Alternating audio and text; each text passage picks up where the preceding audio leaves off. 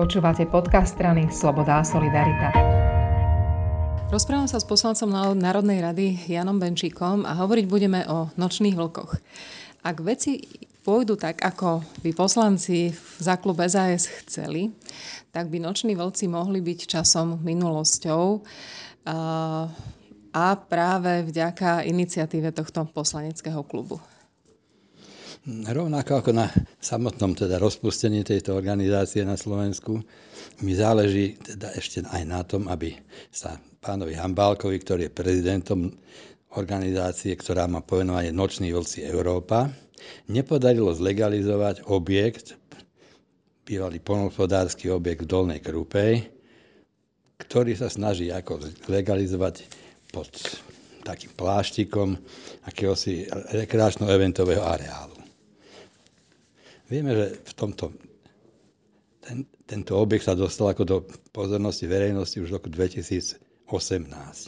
Vtedy tam pán Hambálek zhromaždil vyradenú vojenskú techniku, tie existujúce budovy tam pomaloval maskovacími farbami, na plotoch sa objavili ten žiletkový, žilet, žilet, drôt. žiletkový osnatý drôt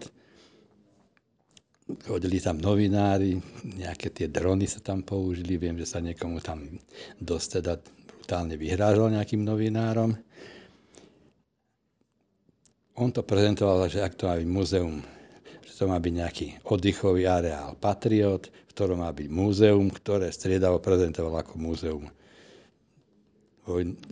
múzeum vojenskej techniky, múzeum druhej svetovej vojny alebo len múzeum historických vozidiel ale pritom tam usporiadal aj stretnutie, aj slavostné otvorenie jeho s nočnými vlkmi z Ruska, Srbska, Macedónska a ďalších krajín, ktorými sa teda pochválil na sociálnej sieti.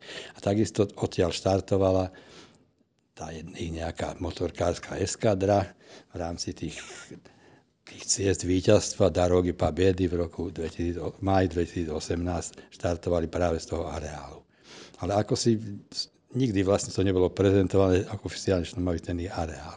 No a takto pokračuje až doteraz a miestni aktivisti z Dolnej Krúpej, s ktorými som v kontakte, sú to úplne zúfali, pretože starosta aj poslanci sú tomu naklonení a mienia hlasovať za zmenu územného plánu, v rámci ktorého bude účel toho pôvodného areálu zmenený z polospodárskeho objektu na ten rekreačno-eventový areál a pán Hambalek by týmto dosiahol svoje. Ako. Je to celkom absurdné, že taká vlastne militantná organizácia, ktorá uh, sa netají uh, sklonmi k extrémizmu a väzbami na Ruskú federáciu úplne otvorene, uh, môže úplne v pohode fungovať a tváriť sa len ako taký nevinný záujmový spolok. A pritom vôbec to taký nevinný záujmový spolok nie je. Čo vy najviac celej tej organizácie ako takej nočným vlkom vyčítate? Alebo čo vám najviac na nich prekáža?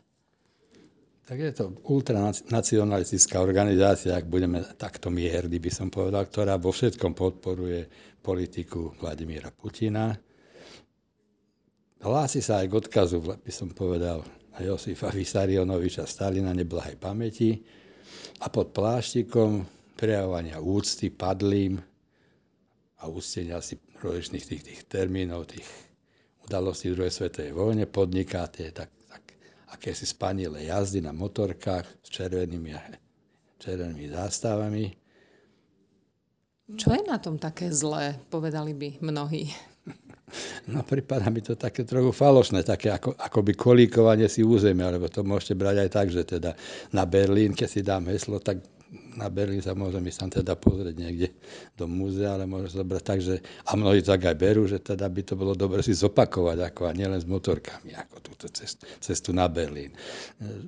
Alexander, zvaný chirurg žaldostanov, je extrémne homofóbny, ako históriu druhej svetovej vojny očividne vníma veľmi skreslene v tom vzduchu tej legendy ruskej, že teda tú, vínu, tú vojnu vyhrali len oni a na jej rozputaní samozrejme nemajú žiadnu, absolútne žiadnu vinu, hoci všetci vieme, že tá vojna nezačala len napadnutím Sovietskeho zväzu, ale že tu bol nejaký pakt Ribbentrop-Molotov, v rámci ktorého si hitlerovské Nemecko a stalinovský soviet, stalinský sovietský zväz podelili akoby nejaké sféry vplyvu a Sovietský zväz v zápätí napadol Fínsko, anektoval Pobaltské republiky, Rumunsku zabral Besarábiu a Bukovinu a rozpútal, ako som sa rozpútal vojnu s Fínskom. Ako. Histo- história je vec, ktorá je náročná na interpretáciu, na vysvetľovanie. Samozrejme, že fakty hovoria same za seba, ale opäť sa trochu zahrám na diablovho advokáta. Uh, ide o občianske združenie, výklad histórie, vravím, je veľmi relatívny. Prečo by v rámci také nejakej slobody a plurality nemohli existovať aj takéto združenia? tak noční vlci nie sú len nejakou teda ako si oddychovou záležitosťou pre unudených pánov, ale v rámci nočných vlkov existuje aj nejaké bojové oddiely, ktoré sa už aktívne zapojili aj v minulosti po roku 2014 do bojov v tých tzv. separatistických republikách Donetsku a Luhansku.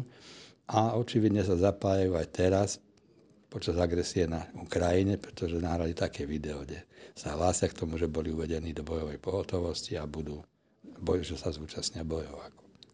Ja sa pýtam trochu provokatívne, pretože tie debaty pravdepodobne teraz ešte len začnú, tak ako je mnoho iných diskusí uh, ohľadom ostatných extrémistov a blokovania dezinformačných webov a vyhlasovania ľudí, ktorí šíria hoaxy. Je to z vášho pohľadu aj trochu taká obrana spoločnosti pred tými, ktorí majú fakt zlý záujem nad manipulovaním verejnej mienky? No samozrejme, takéto motorkárske skupiny akoby existujú, a existovali aj v minulosti a nielen teda v Rusku, ale aj v západných štátoch Ameriky, kde sa formovali buď ako kriminálne gengy, alebo práve naopak ako také voľné združenia ľudí, ktorí majú milujú slobodu a s vetrom vo vlasoch chodia po krajine a ani ich nenapadne zvelebovať nejaké totalitné režimy, a šíri ideológiu a práve toto, toto je podľa mňa, pre mňa to najhoršie, pretože títo, táto, táto skupina Noční vlci evidentne ako tiahne názorovo k totalitnej ideológii, zvelebuje to, čo znamenal Sovietský zväz, neuznáva teda žiadne jeho pochybenia. A to je, to, toto je pre mňa najviac teda samozrejme na tom prekáža. Ďakujem veľmi pekne. Ďakujem aj ja.